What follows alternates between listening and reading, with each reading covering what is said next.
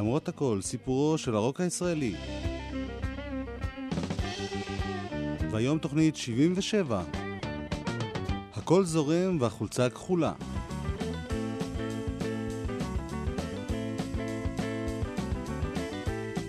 איתכם באולפן גלי צה"ל, הטכנאי אילן גביש, ואני יואב קוטנר, שעורך ומגיש.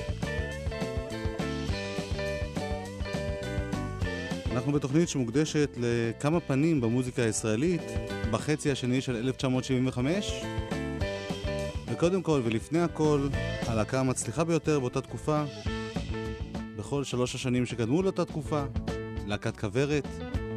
הנה קטע מתוכנית ששודרה באוקטובר 1975 בגלי צה"ל. ברשותכם מעט פרטים על הלהקה הזאת, ובכן הלהקה זכתה ב-2,841 נקודות בגלויות הדירוג.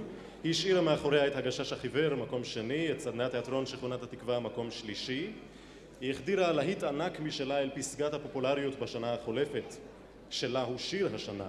הצעידה השנה כשארית מן התוכנית הראשונה של הסיפורי פוגי את שיר המחירון ומתוך התוכנית השנייה צפוף באוזן את גוליית ככה היא באמצע מדינה קטנה להקת השנה שבעה פוגים שלמים להקת כוורת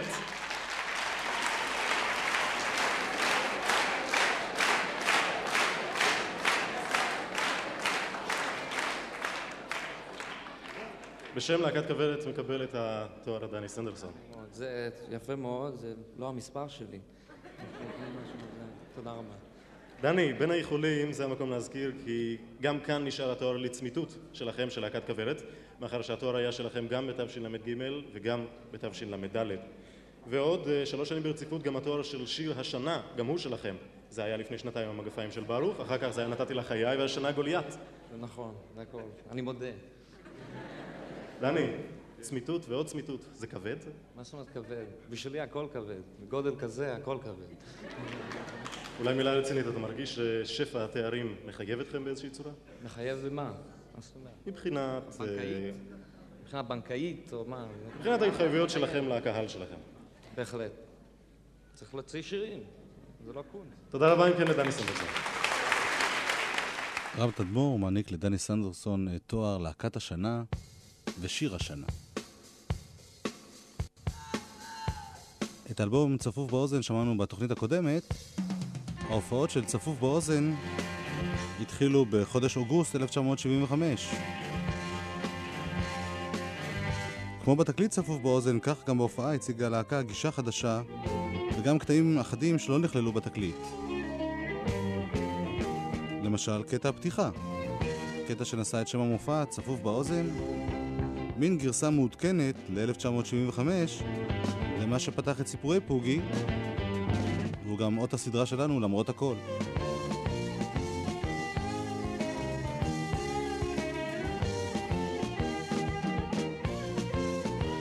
הקטע הזה מופיע כיום כבונוס בתקליט הקומפקט של צפוף באוזן. האיכות לא משובחת, אבל ככה זה נשמע אז.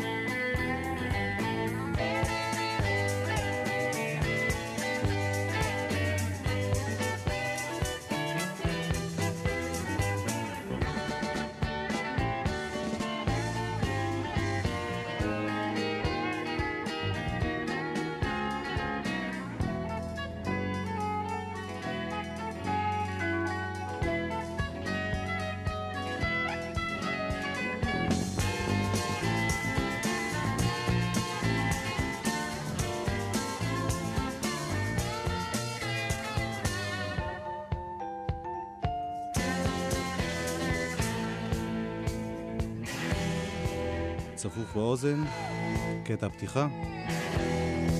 המופע צפוף באוזן היה מופע מפואר מאוד, מופק מאוד, וכמו התקליט צפוף באוזן הוא זכה בפחות הצלחה מסיפורי פוגי.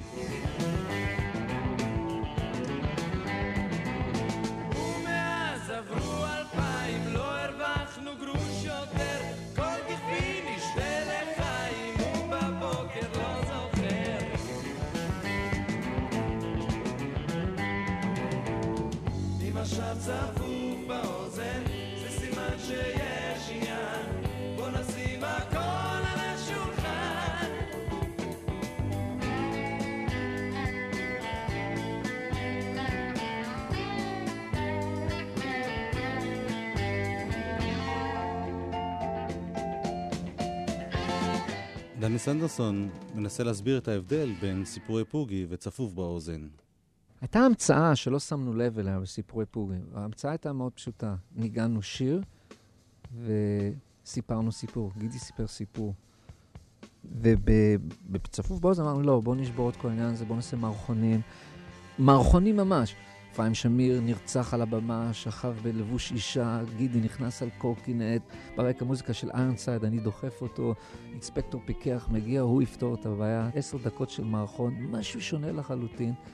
לא הבנו שבעצם הדבר הכי טוב היה, לו היינו עושים שיר, גידי לוקח את הכיסא הגבוה ומספר סיפור נוסף. זאת אומרת, הפשטות של התוכנית הראשונה היא הייתה העוגן של, של ההצלחה. תפאורה גם הייתה מופרעת לגמרי, הזמנו אוזן אה, ענקית, בגודל של קומה של בניין, שהביאו אותה משאית לחוד, והיא הייתה על ציר, מאחורינו. ובחצי השני האוזן הייתה מסתובבת והופכת לאף. אם יכולת לצלם את הקהל באותו רגע, אתה יודע, את הפיות הפורים, העיני עגל, אתה יודע, מביטים בחוסר הבנת מה הם רוצים מאיתנו, מה זה העניין הזה. והנה קטע שלא נכנס לתקליט צפוף באוזן, גם לא לדיסק, שהוסיף בונוסים לתקליט המקורי, סוקיאקי בלוז.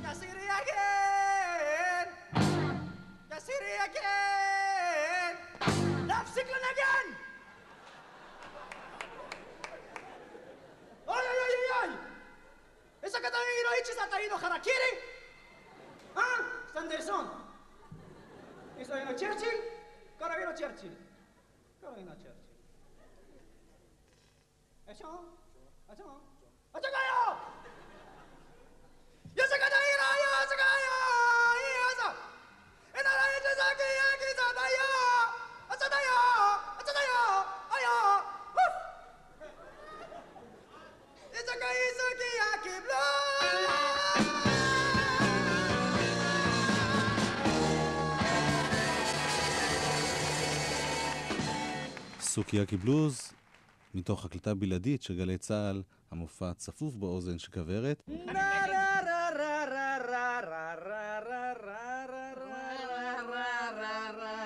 כל שמתעטש אפצ'י. וזהו אחד מהבונוסים שצורפו לתקליט המקורי בהוצאת הדיסק ב-89, הנה עוד אחד מהקצרים האלה.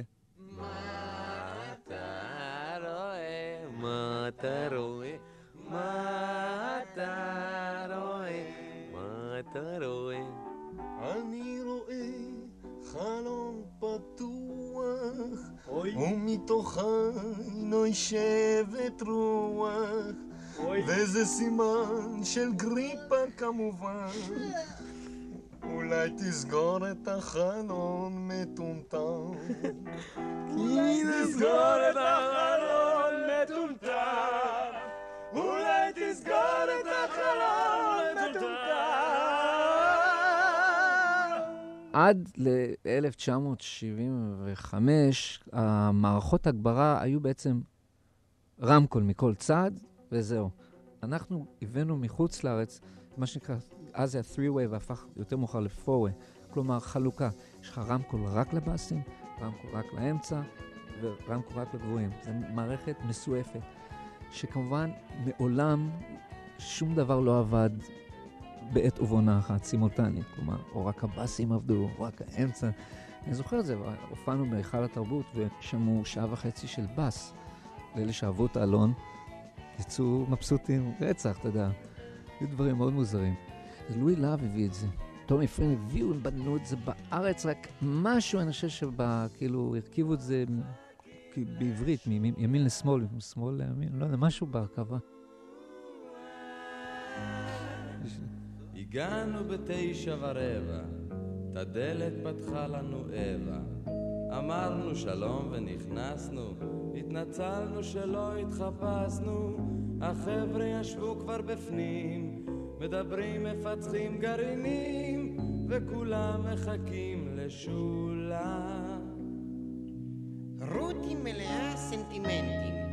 לשמר של משרד הפטנטים. במרפסת נחמה ומשה מחפשים את המפתח לאושר. רן מחכה לנעמה, ודן מחכה למלגה, וכולם מחכים לשולה. דוד חזר מתהיטי, התלהב וקיבל סינוזיטי, וציפי בדרך לרומא, נפל לעמוד מהדיפלומה.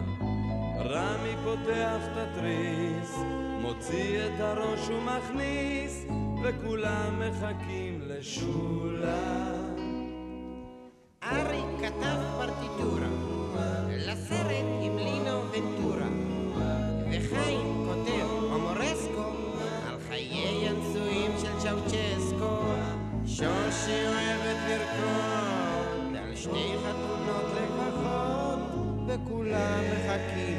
לשולה. שקט, דופקים על הדלת, דפיקה חזקה. לא של ילד, שולה נכנסת לחדר עם חבר. וגם כן עם סוודר, רמי אוכל ציפורניו, וחיים יוצא מכליו. וכולם מחכים לשמעון.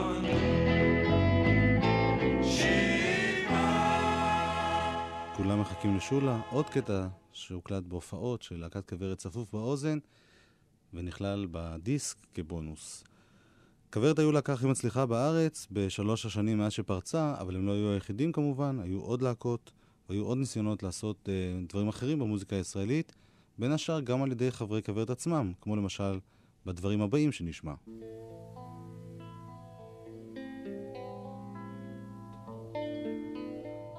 אנחנו שומעים עכשיו את uh, הקטע תמונה של יצחק קלפטר, קטע שאתם מכירים מסוף שנות ה-70 בביצוע של יעל לוי.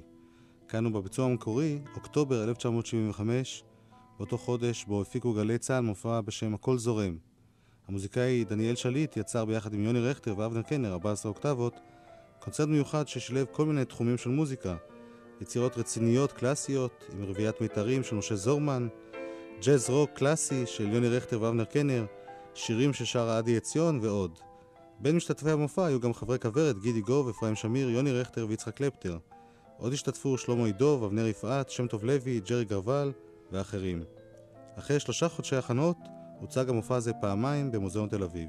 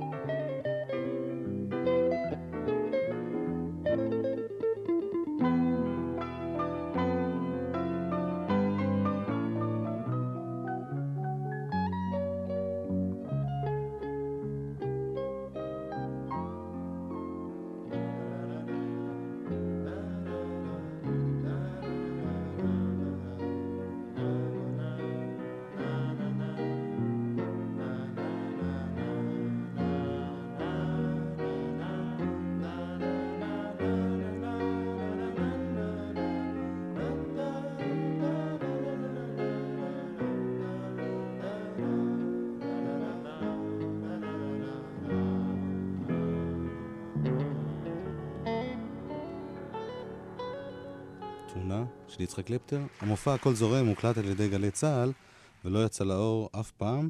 חלק מהקטעים כבר הושמעו כאן בפרק על 14 אוקטבות, היום נסתפק בשיר אחד נוסף, שיר שהלחין אבנר קנר למילים של גידי רוזנטל, זיכרונו לברכה, המוות בקצות מחשבותיי. גידי גוב, שלמה עידוב ואפרים שמיר שרים, יצחק קלפטר מצטרף בגיטרה.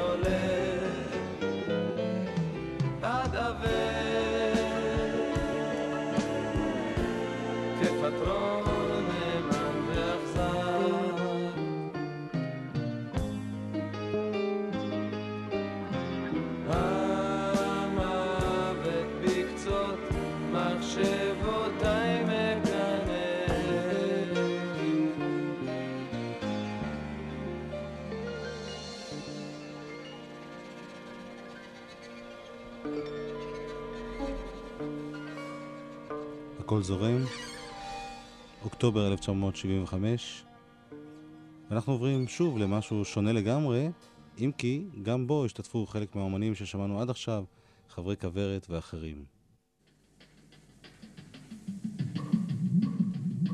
הקטע שאנחנו שומעים עכשיו נקרא חלום מספר אחת, המבצעים להקת חלום קוסמי, יוסי מהחיים, פסנתר ומוג, הדר שכטר, אבישר, אורגן ומוג, דני ווב, סינתסייזר, ברי סחרוף, גיטרה חשמלית, גיל עדין, תופים.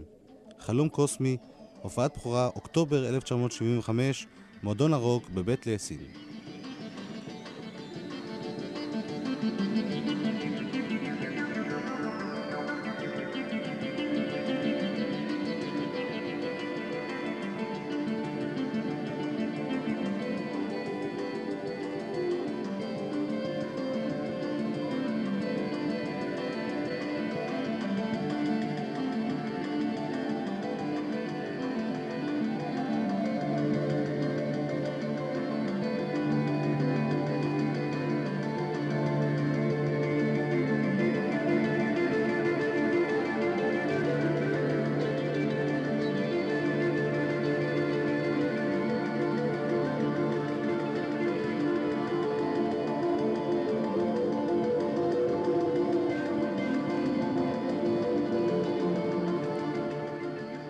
מאמצע 1975 ועד סוף שנות ה-70 היה מועדון הרוק בבית לסין אחד המקומות הבודדים בארץ שבו היה אפשר לשמוע רוק מתקדם, רוק כבד, ג'מים של בלוז ורוק. לא היו אז מועדונים כמו פינגווין וקולנוע דן וליקוויד. כמעט לא היו שום מקומות אה, להופיע מעל צוותא. שאול גרוסברג היה האיש שעמד מאחורי ההקמה של המועדון הזה, מועדון של ההסתדרות אגב, שאול גרוסברג היה לו עבר כשדר של מוזיקה מתקדמת בתוכניתה של רבקה מיכאלי בכל ישראל. אחרי טיול בחו"ל הוא חזר ארצה והחליט שצריך לעשות את זה גם פה, מקום להופעות חיות של מוזיקה מתקדמת. שאול.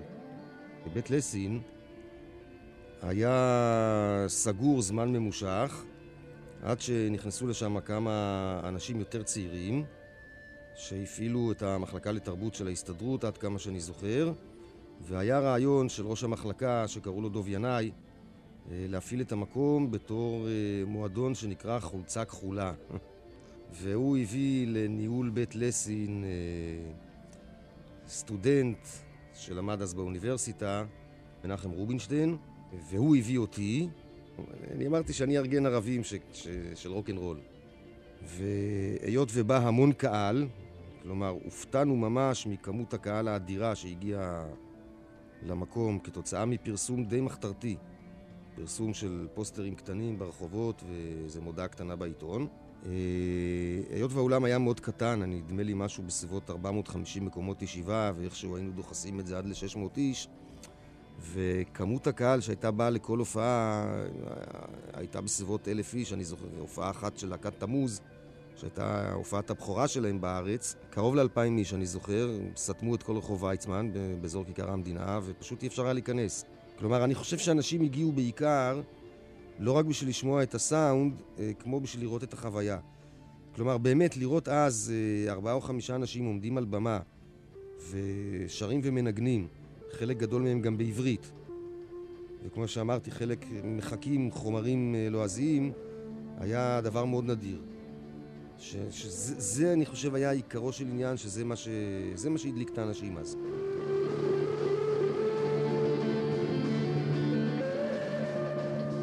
שאול גרוסברג. למרבה השמחה, שאול גרוסברג שמר את כל הפוסטרים שהוא הכין אז להופעות בבית לסין. וכך אני יכול לספר לכם מי הופיעו בחודשים הראשונים להקמת המועדון הזה. שימו לב לאיזה מגוון עצום.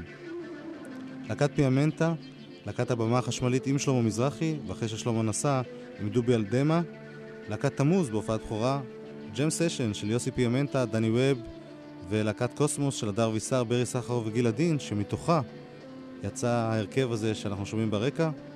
מפגש נגנים של חיים רומנו, איתן גדרון, דני פאר, מאיר ישראל ורוי יאנג. מפגש עם יוסי מהחיים, הדר אבישר, ברי סחרוף. שלמה ידוב סולו, להקת ברזל מלובן, להקת רוק כבד, של יוסי בוזין ומשה עובדיה. אבנר קנר עם אבנר יפעת ושלמה ידוב. זבנג סשן עם מייק שד, גיורא קנט, דני ווב ומנחם מיני. להקת זבוב של רמי פורטיס, נטי וייסמן, אברי רוזנטל, אייל ארם ויוסי בוזין. הרצאות של יוסי מהחיים, דודו זר בסולו, מפגש אלכוהולי של מוטי דיכנה, יגאל מאירו ואחרים, להקת כדור שלג, מפגש ענקים של יצחק קלפטר, זוהר לוי, אלון אלארצ'יק ויוני רכטר, להקת הפלטינה, להקת כדור שלג, מפגש נגנים עם חיים קריו, הופעת בכורה של להקת גן עדן, ועוד ועוד.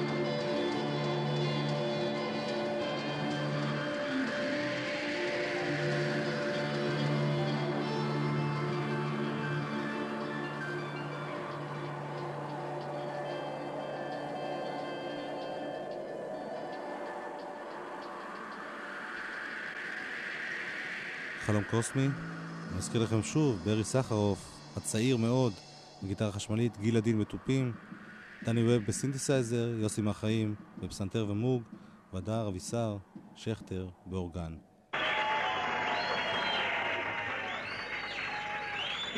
דני, דני הקשוח מנגן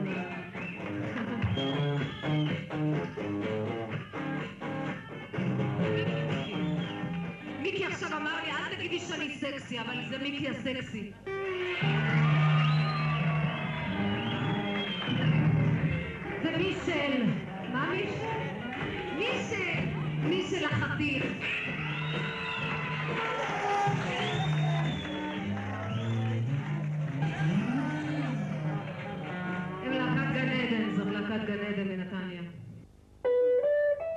אנחנו עוברים עכשיו למסמך היסטורי של ממש. אורי ברבש צילם בשנת 1975, בסוף השנה, להקה חדשה, אלמונית בינתיים, בנתניה, להקת גן עדן.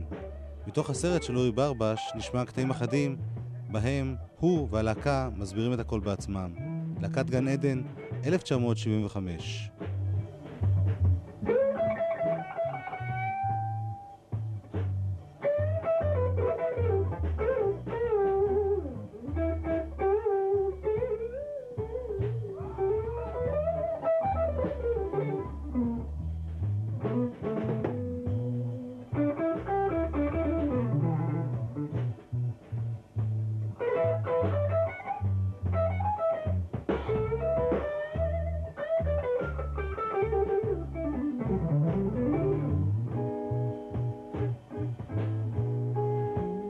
מספר 198, קו נטוי 2, בשכונת דיור לעולה, על גבולה הדרומי של נתניה. שכונה הנמצאת על גבעת חול, מטרים ספורים מהכביש המהיר חיפה תל אביב. בצריף זה חיה ומנגנת להקת גן עדן.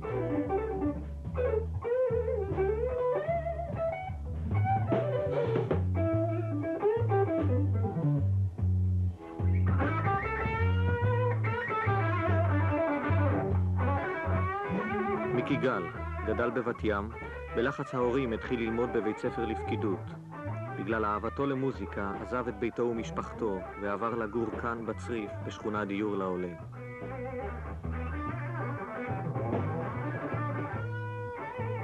דני ממן, נתנייתי, למד במשך שנתיים בשלושה בתי ספר תיכוניים שונים. אביו, שוטר לשעבר והיום בעל מסגריה, התרגל לרעיון שבנו לא יהיה אלקטרונאי, אלא גיטריסט בלבד.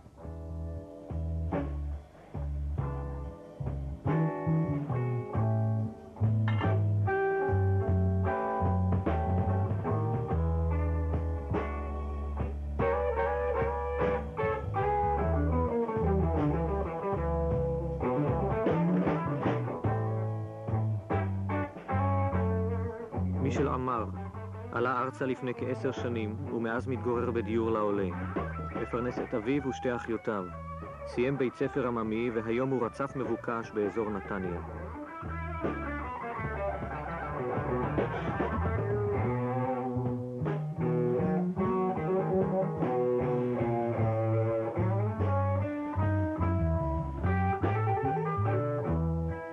אלברט צרפתי עלה ארצה לפני כעשר שנים, מתגורר עם אמו האלמנה.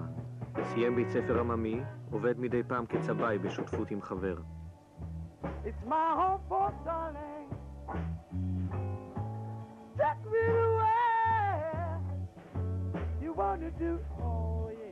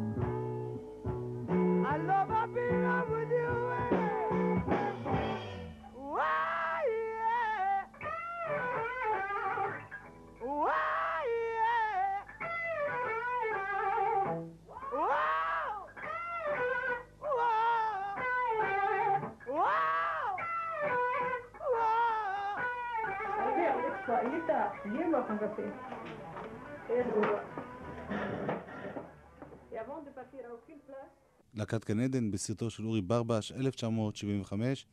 נמשיך ונשמע מתוך המסמך המרתק הזה קטעים נוספים.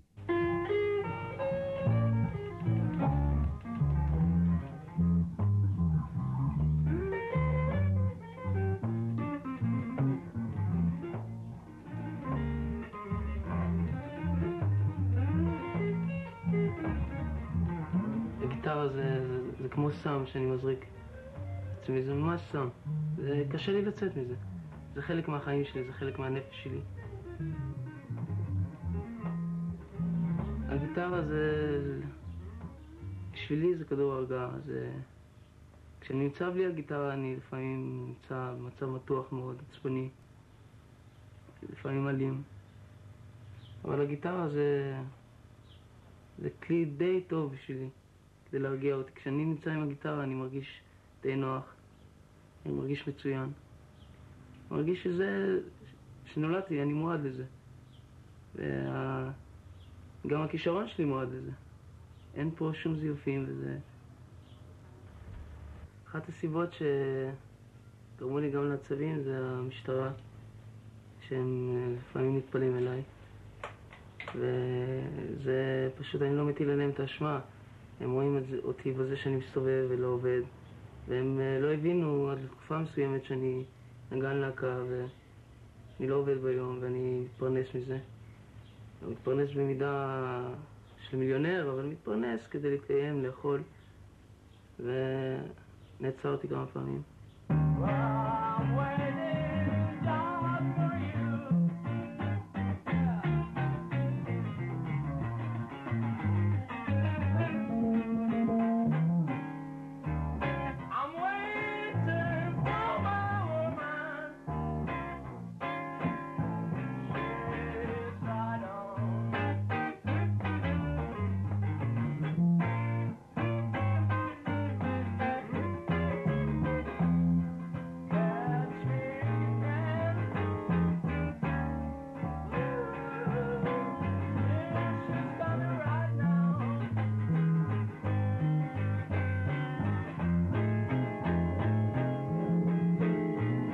שלי הוא טיפוס מנדטורי, שאומרים. אה, בעצם הוא רוצה לטובת ילדיו, אין מה לדבר פה. הוא רוצה לטובתי, הוא לא רוצה לרעתי. אבל יש, יש בינינו ניגודים מאוד חריפים. מפני שהוא הוא, הוא רצה שאני אסתגל לעצמי דרך חיים ש, שלו. שאני אעבוד, שאני אהיה מסודר, שאני אהיה מסופר. אתה מבין? שאני בכלל לא אתעסק עם מוזיקה. אתה מבין? אמי לא, אמי דווקא כן, אבל אמי רצה שאני גם אתעסק עם מוזיקה וגם שאני אעבוד. ובעצם היא אמרה לי, זה בשבילך, זה בשביל העתיד שלך. שיהיה לך כסף, שתוכל להתחתן, זה מה שהיה להם בראש. בעצם, מש, משפחה טורקית זה ככה, ממוצע, אתה מבין? זה, אין, הבן צריך לזה, ללכת לפי דרך אביו. מה שעושה אבא יעשה גם הבן. ואני הייתי יוצא פעם במשפחה. כל הבני דודים שלי שירתו בצבא, הלכו, למדו מקצוע, עובדים, התחתנו, יש להם ילדים, מסודרים בקיצור. אני עשיתי יוצא דופן. ואני לעבוד לא יכלתי. פשוט מאוד, לא יכלתי לעבוד. כל הזמן הייתה לי מוזיקה. עבדתי תקופה, ניסיתי להיות בן אדם, יש. הלכתי לעבוד. עבדתי איזה שישה חודשים, אבל זה היה בדיכאון. הייתי קם כל יום בשבע בבוקר וחושב רק על מוזיקה. ולמשל בעבודה, זה המדע שלי שהיה רדיו, וכל הזמן הייתי שומע רק מוזיקה, רק מוזיקה. אתה מבין? חוזר הביתה, יושב בבית, מנגן, לא יוצא. לא יודע, שום דבר מעניין אותי. יושב עם התווים, מנגן, לא חברים, לא חברות, כלום.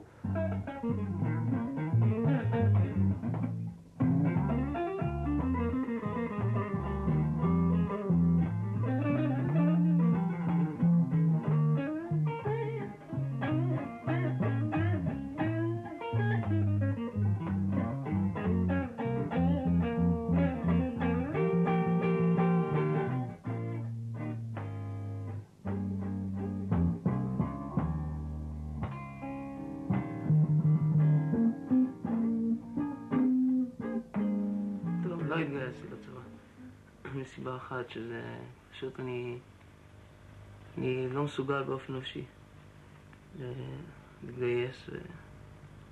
זה, זה לא... זה לא אני אשם. זה פשוט, זה, זה קשה לי, אני יודע שאם אני אהיה בצבא, אני אהיה במצב דאון, אני אהיה במצב למטה בכלל. ולא הייתי רוצה להיות במצב כזה, ולא הייתי מעוניין להיות במצב הזה. ופשוט, אה, אני חושב שזה דבר לא הכי נעים, אבל כמו שאומרים, מה שיש, יש, לוקחים את זה. צריך לקחת את זה בקלות, וצריך להבין את הראש שלי, כי הצבא זה פשוט ממש לא, זה לא במסגרת חיים שלי, זה לא, זה ממש לא מתאים לי, זה כל אחד והדרך שלו, אתה מבין? לא שאין לי, לי שום דבר נגד הצבא, אני חושב שצריכים לשרת בצבא, זו חובה של כל אזרח במדינה, אבל היו לי בעיות נפשיות, ודבר ראשון, לא רצו לגייס אותי ללהקה צבאית. זה מה שהוריד לי בכלל את הכל לגבי הצבא. אז אני עשיתי בעיות והשתחררתי. זהו, זה... אני מאוד מצטער שאני לא התגייסתי, אבל זה... זה בלתי אפשרי, ממש בלתי אפשרי.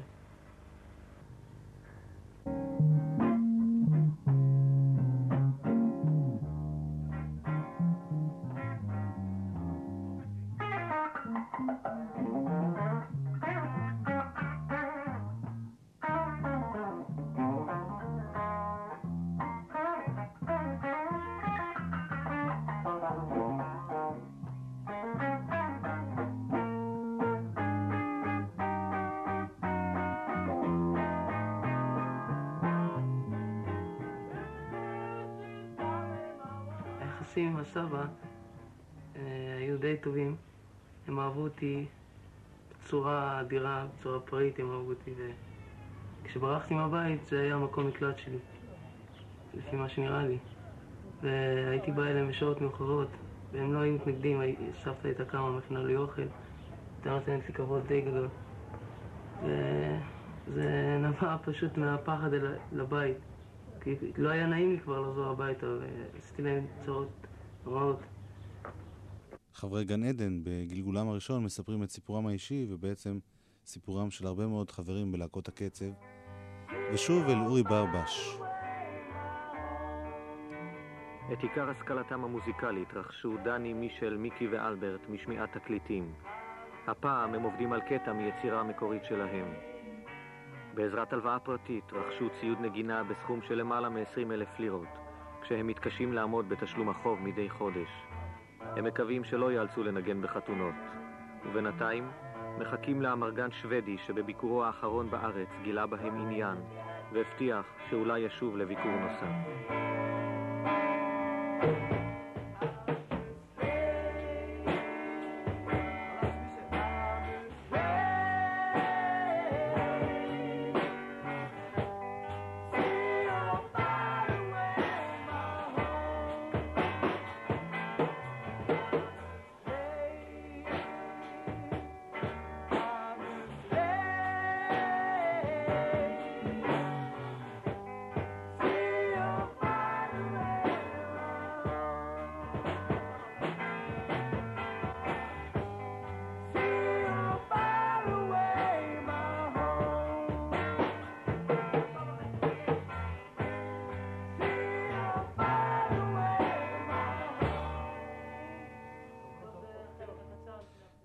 לחוץ לארץ בעזרת המרגן השוודי, להקת גן עדן לא הגיעה, אבל לבית לסין גם הם הגיעו.